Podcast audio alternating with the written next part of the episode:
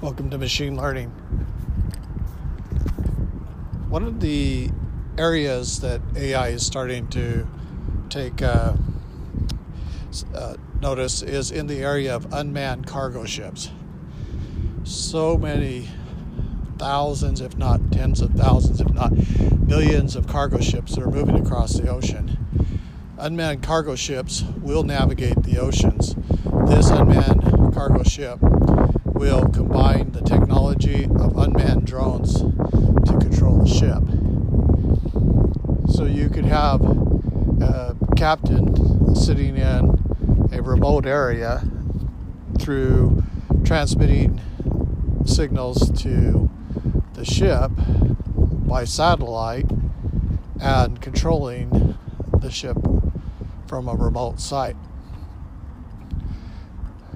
Or the eventually the unmanned cargo ships will become so reliable that they will make the decisions, uh, keep the peak operational efficiencies of the ship running, uh, deal with various types of weather, and be trained in, in different scenarios, and uh, running the ship. Now, what would be the advantage of that?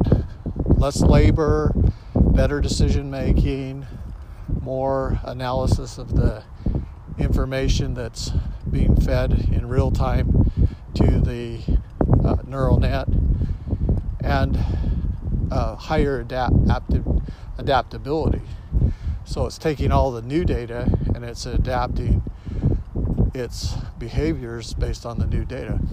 I'll give you an example like the genetic algorithms called evolution that are used to run a simulation on Flappy Birds. So originally, it um, figures out the up, the tap button sequences so it can fly through the cylinders. And after several thousand iterations of training, is able to successfully navigate through all cylinders um, in the in the Flappy Birds game.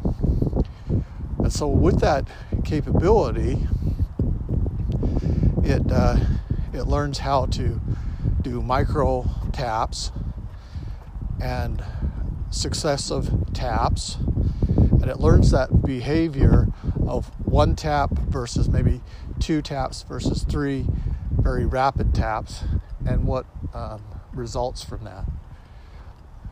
The same thing could be applied to unmanned cargo ships where the uh, AI system learns how to um, make small adjustments in the navigation path and directions and weather based on weather conditions and um, performance of the ship to arrive at its destination at a more efficient route. So, in that learning algorithm, just like in Flappy Birds, you're going to see percentages gained by navigating by the AI. So, not only lo- lowering the cost of the AI system or cost of labor, you are also making for very efficient navigation based on a continuous stream of data. So, no captain would sit and watch a continuous stream of data and make small adjustments. Um, he make, they may make course adjustments occasionally, but not on a, you may be on a every second basis. You know, that would be very inefficient. And so there had to be, there'd have to be some learning, maybe if you're doing micro adjustments all the time, that uh, it can have a negative effect. You know, maybe it's going to have a higher cost effect. So it's got to weigh out cost against uh, other other considerations to get its performance to where it wants to be. All right. So the other area is LSTMs, versus convolution neural nets. So, convolution um, has a kernel, and the kernel has a certain size, so it's usually looking, let's say, a two by two, so two wide, two down, and it kind of moves over the image like you would a window, one pixel at a time. And the convolution then feeds layer is feeding its output into another layer. So you have these multiple layers that are um, receiving input, but it has the effect of generalizing pixel points around it, and so it, it uh, gets a better sampling. And uh, that sampling is what makes the convolution work. So the question then is, you know, we have 1D convolution nets, you have 2D convolution nets. Do you then um, make a 3D convolution net where it's it's pulling uh, lots of generalized data about the image uh, as it is relating to associating to pixels around a particular pixel. And so you're getting lots of information by convoluting, and then each one of those convolution layers are pulling out different attributes. For example, it might be uh, edges, and then there might be another layer that's pulling out color tones, and maybe a final layer that's identifying a dense layer that's identifying a particular person with the features that are in the image. So it's identifying a name to the the image that it sees. So in some ways, I would say the convolution network is a lot like the LSTM, where it has the sliding window, and it's looking at um, the influence of data that's around it. Now that's much like the way the attention network works with an LSTM network is it's looking at its influence on other words and then it weighs those out. Um, so as it, it, it weighs out that uh,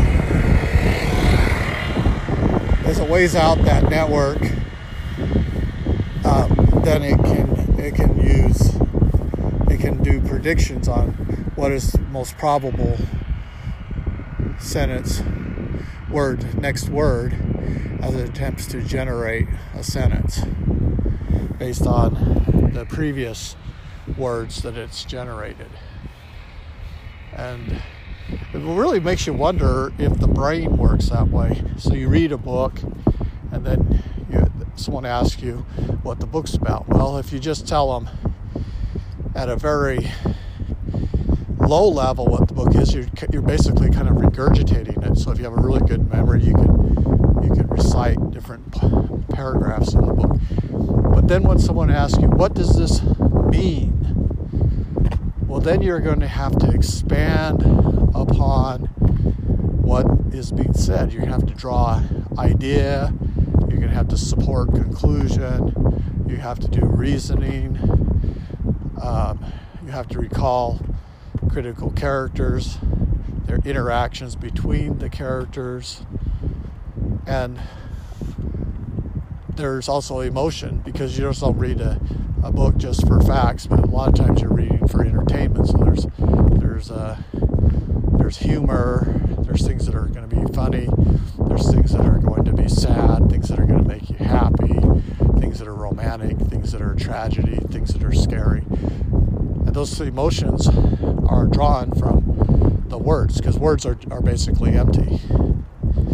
Well, so if a neural net learns how to think about what it's reading, that is truly an amazing feat. If it could not only just read it, but it could actually understand um, these emotional responses when it reads things like, wow, that made me feel happy, or that was really scary, or or that makes me feel angry. Shouldn't be that way. So they'd have to have a sense of justice and ethics and morals. So you're throwing all these philosophical ideas that we as human beings understand. We can understand those those abstracts, and we think about what that means, and uh, and how that influences our behavior, and how that even may influence which line of thought that we continue to support.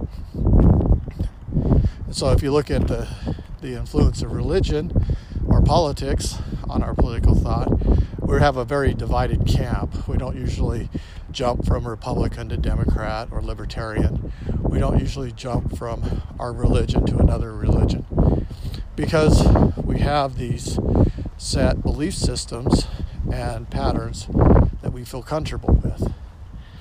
And see that, that level of comfort is what makes us human. Because we cannot know everything. And even if we were to know all the information in the world, we would have to be processing all that information. And then what would that mean? You know, would that mean that we have become assimilated by the machine? That we now have billions, if not trillions, of tasks to to understand and to assimilate. And maybe we do that. Maybe we do that. Or maybe that we we have time and we digest a little bit and we find out what we're interested in and we follow kind of an ant algorithm where we're looking for food. We're trying to survive, we're trying to stay happy, we're trying to stay fed, etc. And uh, that creates kind of a very um, basic instinct. And then there's the other side too, is that you know we're spiritual beings having an earthly experience, so we want to follow what God wants us for us in our life, and so you know, that we've yield our will to Him. Well, I think that's about all I want to talk about today, but uh, yeah, the unmanned cargo ships are going to be the future.